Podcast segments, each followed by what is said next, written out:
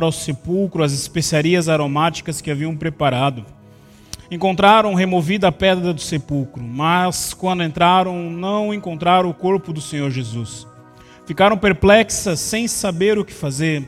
De repente, dois homens com roupas que brilhavam como a luz do sol colocaram-se ao lado delas. Amedrontadas, as mulheres baixaram o rosto para o chão e os homens lhe disseram: Por que vocês estão procurando entre os mortos aquele que vive? Ele não está aqui, ressuscitou. Lembre-se do que ele disse quando ainda estava com vocês na Galileia. É necessário que o filho do homem seja entregue nas mãos de homens pecadores, seja crucificado e ressuscite ao terceiro dia. Então se lembraram das palavras de Jesus. Quando voltaram ao sepulcro, elas contaram todas essas coisas aos onze e a todos os outros. As que contaram essas coisas aos apóstolos foram Maria Madalena, Joana e Maria, mãe de Tiago, e as outras que estavam com elas.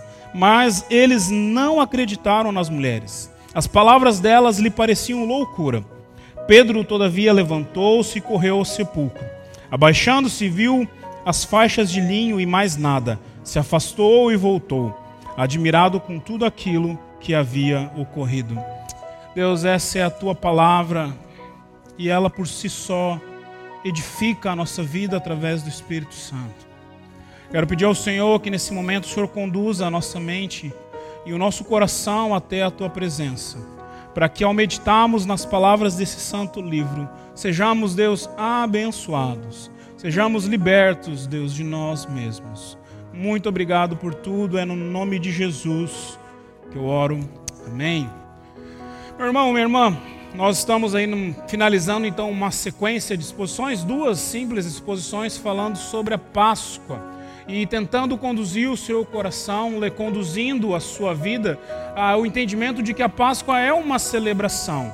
É muito mais do que um feriado, é muito mais do que um dia santo, mas ele é uma celebração criada pelo nosso Criador, pelo nosso Deus. E eu e você precisamos então nos alegrar nesse dia Semana passada expomos o texto de Êxodo falando que a Páscoa é uma celebração ao cuidado divino, que a Páscoa é uma celebração que ela deve ser vivida em família e que a Páscoa é uma celebração que nos apresenta a justiça de Deus que demonstra como Deus está separando homens e mulheres para que possam viver na sua eterna glória. Hoje eu quero falar com você sobre mais dois motivos para a Páscoa ser uma celebração. Mais dois motivos que devem conduzir o nosso coração em alegria na presença do Senhor. Como eu falei no início desse culto, a Páscoa tem a ver com simplicidade e com profundidade. A Páscoa extra... coloca atrás dos seus conceitos questões muito particulares que eu e você precisamos observar. Rápido para que você possa entender, então, não esqueça que esse livro é escrito por Lucas. Lucas é o evangelista, uh, desculpe, é o médico amado que caminha, então, com Paulo todo o seu ministério. Muitos acreditam que não haveria o ministério da igreja primitiva se não fosse Lucas. Por quê? porque Lucas, que para o seu tempo e registra todas as coisas, provavelmente teria se perdido ao longo do tempo, simplesmente se tivesse ficado somente na tradução oral, ou seja, as pessoas passando umas para as outras aquilo que estavam vendo.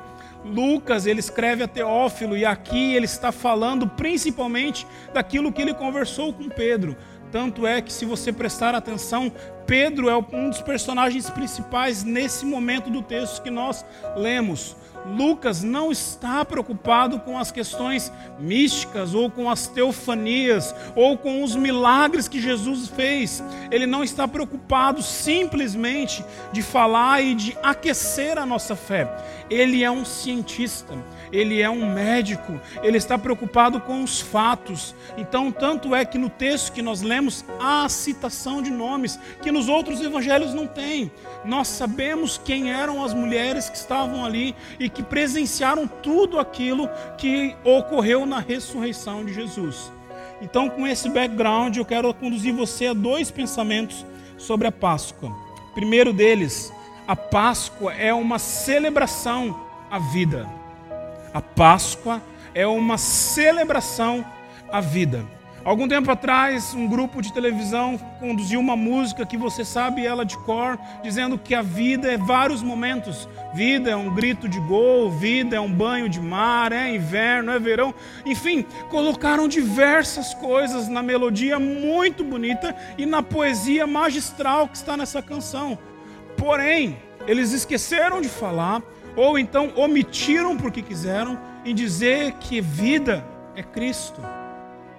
Porque todas essas coisas, o grito de gol, o banho de mar, o inverno, o verão, tudo isso sem Cristo é como se você comesse uma comida sem sal.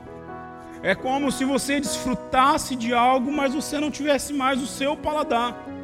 É como se você vivesse uma vida fora da caixa, fora da realidade. Jesus Cristo nos ensina, através da sua ressurreição, que a Páscoa é uma celebração à vida.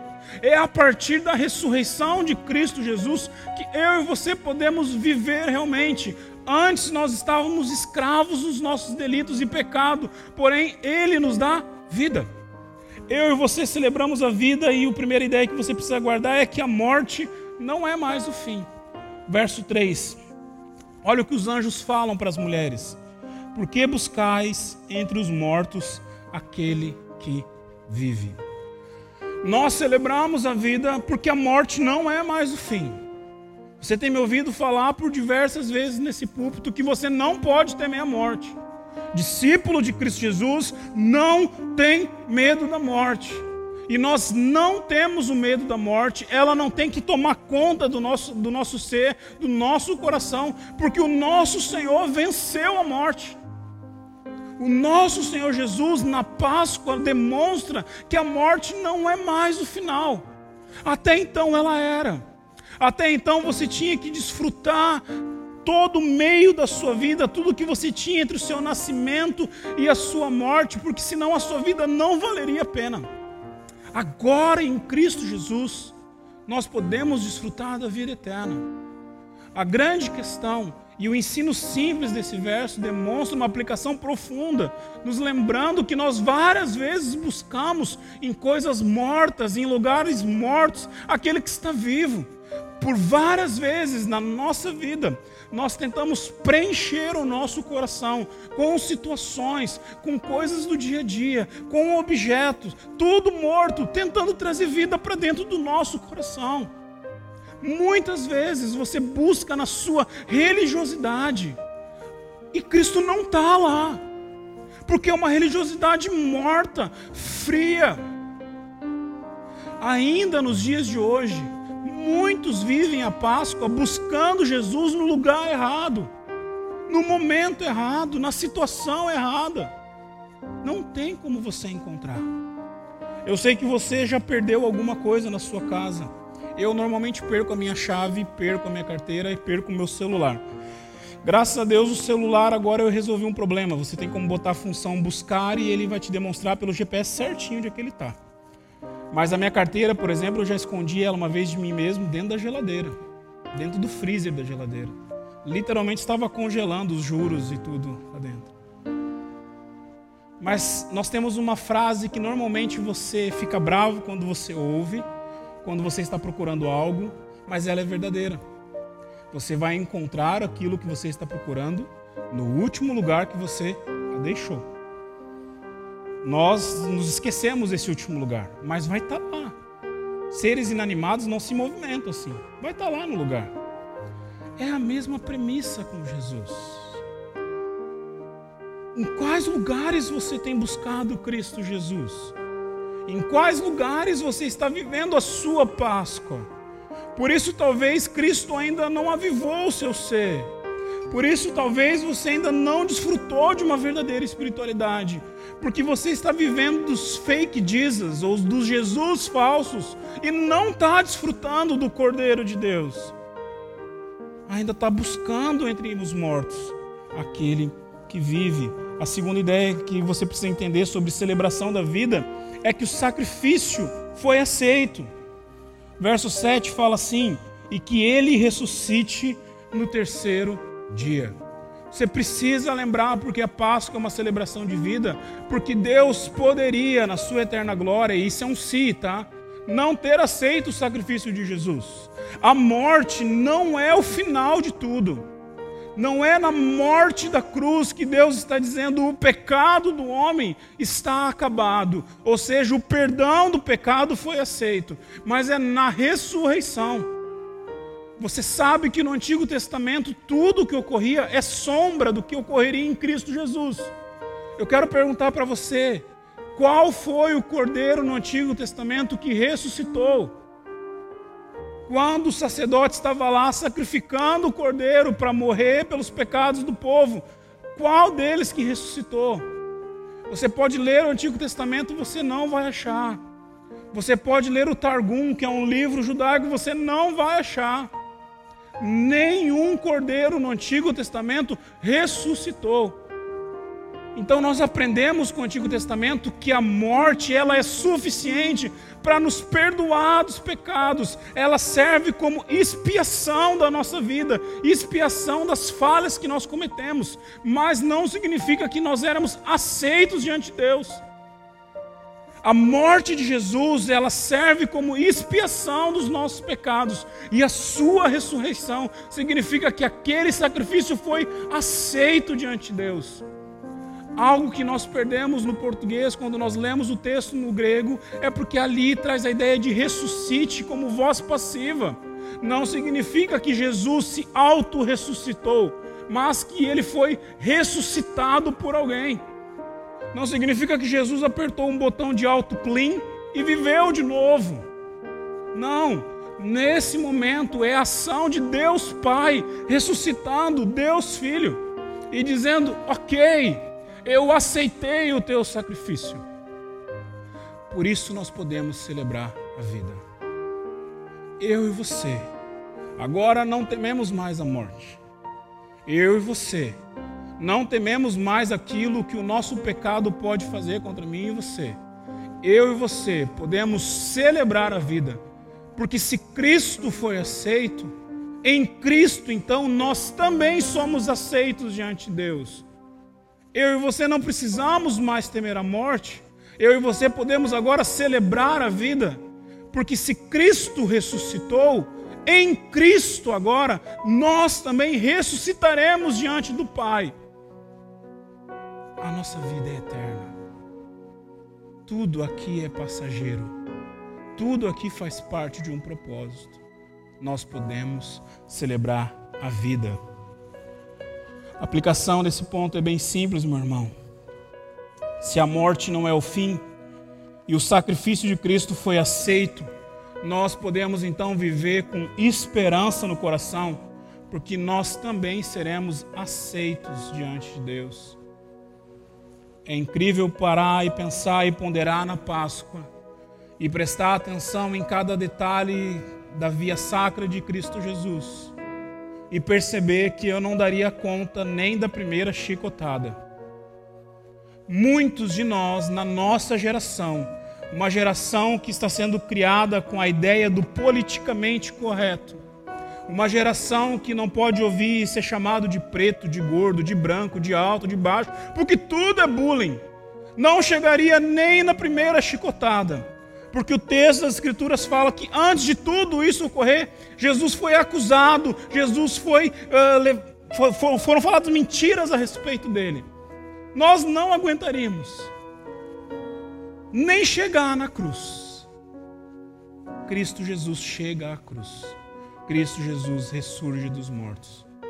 Ele é o motivo da nossa esperança. É Ele que é o motivo da Páscoa. Segunda ideia, segundo motivo de celebração que eu quero deixar com você nessa manhã. A Páscoa, ela é uma celebração à palavra de Deus. A Páscoa é uma celebração à palavra de Deus. Nós temos muitos símbolos, muitos símbolos. Como cristãos, nós temos o símbolo, por exemplo, da cruz. Nossa igreja fez essa baita cruz aqui e já vou dizer aos colorados que estão bravos, não está azul porque eu botei. Tá bom? Está azul, nem fui eu que liguei a cruz hoje. Tá? Mas a cruz é o nosso símbolo maior. O cristianismo tem um outro símbolo muito simples, que é o peixe. Acredita-se, conta-se na história que quando você estava sendo perseguido, os cristãos desenhavam um peixe, um vinha e riscava assim, outro vinha e riscava assim. Significava que você estava falando com outro cristão e você tinha liberdade e não seria perseguido. Porém, um símbolo maior que eu e você precisamos guardar na Páscoa é a palavra de Deus. Não é o coelhinho da Páscoa, não é o ovo. Eu dei a dica semana passada, achava que alguém ia comprar um ovo do Ferreiro Rocher para me trazer, ninguém trouxe, seu Sérgio. Mas é a palavra de Deus o símbolo maior. E a palavra de Deus ela é o símbolo, o motivo da celebração por quatro motivos, pelo menos. Primeiro, ele falou e a palavra se cumpriu. Verso 7 fala assim: É necessário que o filho do homem seja entregue nas mãos de Deus, pecadores, seja crucificado e ressuscite no terceiro dia. No Antigo Testamento, se você abre a sua Bíblia em Gênesis capítulo 1, você vê a criação de Deus. Deus dizendo, faça-se a luz, e a luz se fez. Deus dizendo que haja o mundo, e houve o mundo. Deus criando o homem, e o homem se cria. Quando você continua lendo o Antigo Testamento, você descobre, quando nós falamos de profecias, sobre você falar das coisas de Deus, que todo profeta que profetizasse algo, porém aquilo não se cumprisse, deveria morrer, ser morto por apedrejamento. Aqui em Lucas capítulo 24, verso 7, nós vemos Cristo falando a respeito das coisas e aquilo se cumprindo. Nós celebramos na Páscoa a palavra de Deus porque Ele fala e isso se cumpre. Ele falou que ia morrer, Ele morreu. Ele falou que ia ser entregue na mão dos pesca... Pesca... pescadores também, mas do pecador, dos pecadores, e ele foi. E é interessante que estava tudo se cumprindo. Tudo o que ele falou que ia acontecer, aconteceu e o povo ainda não acreditava que ele iria ressuscitar. O povo não acreditava na sua ressurreição. Nós celebramos a palavra de Deus na Páscoa, porque a palavra de Deus é verdade. Nos últimos dias eu tenho recebido perguntas, porque muitas pessoas começaram a cair a ficha de algo que a gente vem pregando há muito tempo, dizendo que Jesus vai voltar. Daí a pandemia bateu na casa. Daí, ah, é mesmo, Jesus está voltando. Jesus está voltando faz muito tempo, viu, meu irmão? Desde o dia que ele subiu aos céus. E não acho que vai ser na pandemia agora que ele vai voltar. Você vai passar por essa aí. O que você precisa fazer é crer. Crer, porque ele falou. A palavra dele tem que bastar. Para de ficar tentando uh, ver coisas onde não tem, esperando milagres acontecer para que você possa crer. A Páscoa é uma celebração da palavra de Deus, porque nós servimos a um Deus que fala e as coisas acontecem, porque tudo está no senhorio das suas mãos. Ninguém pode levantar a sua voz contra a voz de Deus. Ninguém. Ele fala e as coisas se cumprem. Segunda ideia, porque celebramos a palavra de Deus. Ele falou e aqueles que eram seus ouviram. Verso 6, verso B. Verso 6b, desculpe. Lembre-se do que eles disse quando ainda estavam na Galileia. Não sei se você tem o costume de guardar a voz das pessoas. Eu não sei se foi porque trabalhei muito tempo com música, mas às vezes eu não guardo a roupa que você usa, o jeito que é os seus óculos, ah, a maneira que você caminha, mas eu tenho o costume de guardar a voz das pessoas. Dificilmente eu vou falar com alguém por telefone e não vou reconhecer a voz da pessoa. É interessante porque nós também esperamos isso dos nossos filhos. Tá aquele bando de criança brincando e quando o pai chama, Muitos não dão bola, às vezes nem os nossos filhos, mas o filho sabe quando é a voz do pai.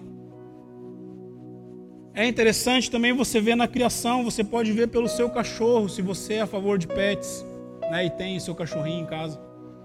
Você pode estar a três quadras, se você falar, o seu cachorro levanta a orelha. Ele sabe que é você que está falando. Jesus passou três anos e meio falando para aqueles homens e para aquelas mulheres o que iria acontecer nesses três dias, dizendo qual era o propósito, qual era o motivo da sua vinda, dizendo como tudo ia ocorrer. Eles ouviram. Eles ouviram. Porém, o verso 8 e o verso 12 nos ensinam que nem sempre você ouve e você crê. Nem sempre crer e ouvir estão nas mesmas frases. Porque aquelas mulheres não acreditavam na ressurreição de Cristo Jesus. Ouviram Jesus falar, viveram o ministério de Jesus, viram Jesus ressuscitar uma menina, viram Jesus ressuscitar Lázaro, mas elas não foram lá naquele local para celebrar a ressurreição de Jesus. Se você ler nos dois primeiros versos do texto que nós abrimos, você vai perceber que elas levavam aromas, perfumes para ungir o corpo de Jesus, para fazer algo que era natural a um processo de luto dentro do judaísmo. Ouvir e crer são situações bem diferentes. O texto deixa bem claro que depois que aquelas mulheres falaram com os, do, com os onze aqui, que aqueles homens não acreditaram na palavra daquelas mulheres. E ainda Lucas coloca um adendo muito especial, dizendo que aqueles homens achavam que as mulheres estavam loucas. Pedro também não acreditou, a ponto de sair correndo para ver o que estava acontecendo. Ouvir e crer, meu irmão, são situações bem diferentes. E na Páscoa, quando nós celebramos a palavra de Deus, você é impulsionado a ouvir e crer. Independentemente da circunstância, independentemente do propósito e da maneira que está o seu coração. A pergunta que eu te faço nesse momento é: qual a sua disposição de crer na palavra de Deus?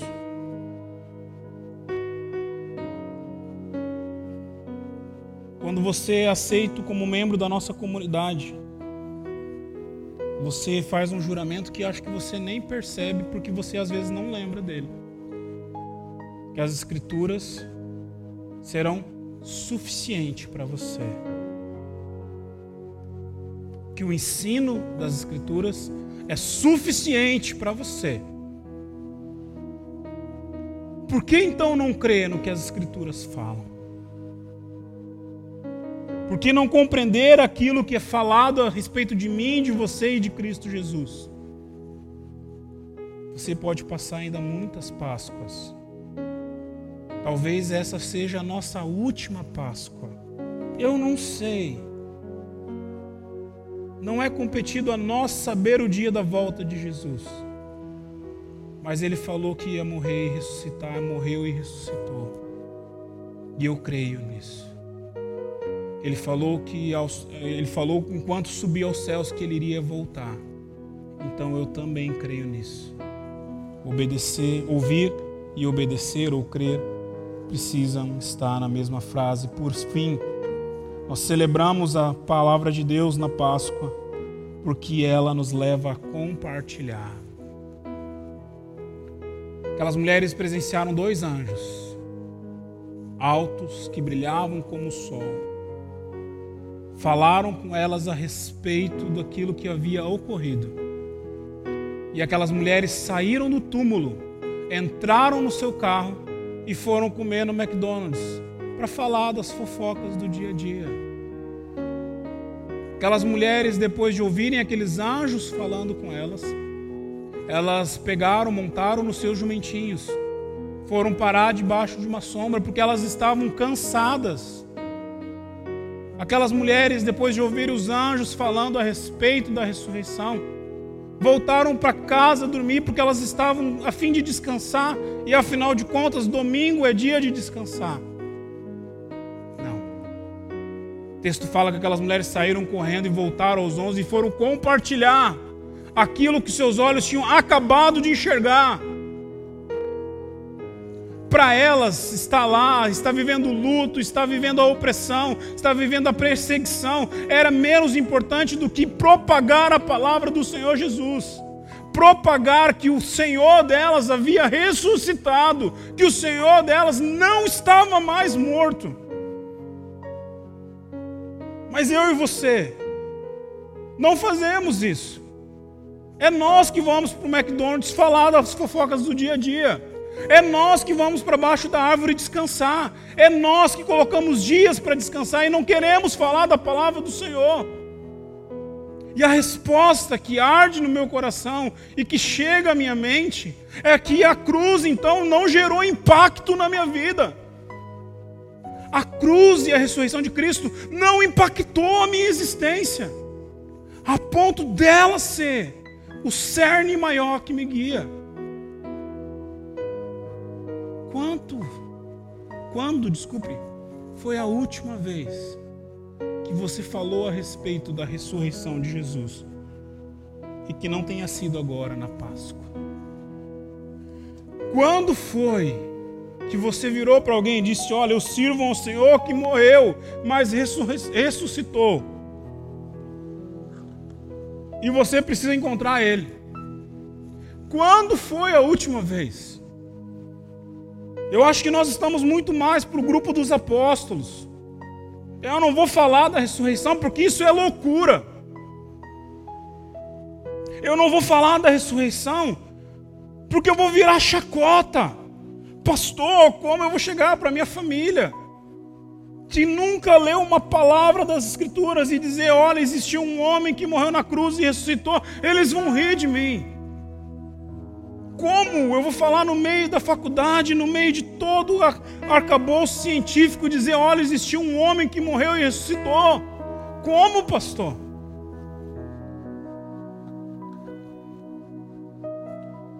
Bem simples. Só abrir a boca e falar. Os meus filhos, eles têm uma frase que eu digo que eles já sabem a resposta rapidinho da minha boca. Quando eles vêm me perguntar se eles podem ou não podem fazer algo, eu viro para eles se eu quero dizer não a eles e digo assim: eu tenho uma resposta muito simples para dizer e bem pequeno. Daí eles já saem dizendo: é não. É, é não. É só abrir a boca, meu irmão. É só falar. Mas se a ressurreição de Cristo Jesus se o sacrifício vicário de Jesus para você é motivo de vergonha, de escárnio, faz você esconder no seu coração, me desculpe, meu irmão. Ele não causou o impacto que tem que gerar na sua vida ainda. E quem vive no seu coração é você e não Cristo Jesus. Porque essas mulheres, elas saíram de lá para falar. Não estavam preocupadas se os homens iriam acreditar acharam que elas eram loucas, mas elas falaram. A Páscoa é uma celebração da palavra de Deus. O desafio que fica ao final dessa mensagem: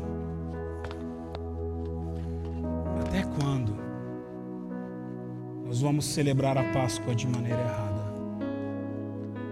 Até quando eu e você vamos viver a Páscoa de maneira equivocada? A Páscoa não tem a ver comigo e com você.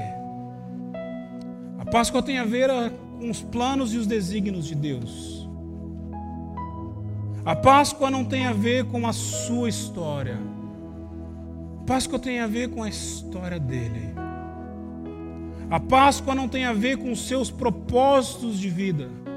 Tem a ver com os propósitos de Deus. A Páscoa não tem a ver com Rodrigo, com Sérgio, com Bruno, com Lucas, com Leonardo, com Gilberto. A Páscoa tem a ver com Jesus Cristo. Paulo, no final do seu ministério, depois de cansar, de ficar debatendo teologia na sua geração, não é um mal da nossa geração. Gente sem capacidade discutindo teologia. Nos dias de Paulo já era assim também. O apóstolo Paulo chega ao final da sua vida e diz assim: Eu quero pregar a vocês simplesmente Cristo e esse crucificado. E botou um ponto. É um bom caminho para eu e você começarmos. Pregar Cristo e crucificado. E que ressurgiu ao terceiro dia e que hoje está preparando um lugar para que eu e você possamos celebrar eternamente a passagem do Senhor por essa terra. É simples, como eu comecei o culto te falando, porém é extremamente profundo. E eu e você precisamos crer. Baixe sua cabeça. Coloque-se diante do Senhor Jesus.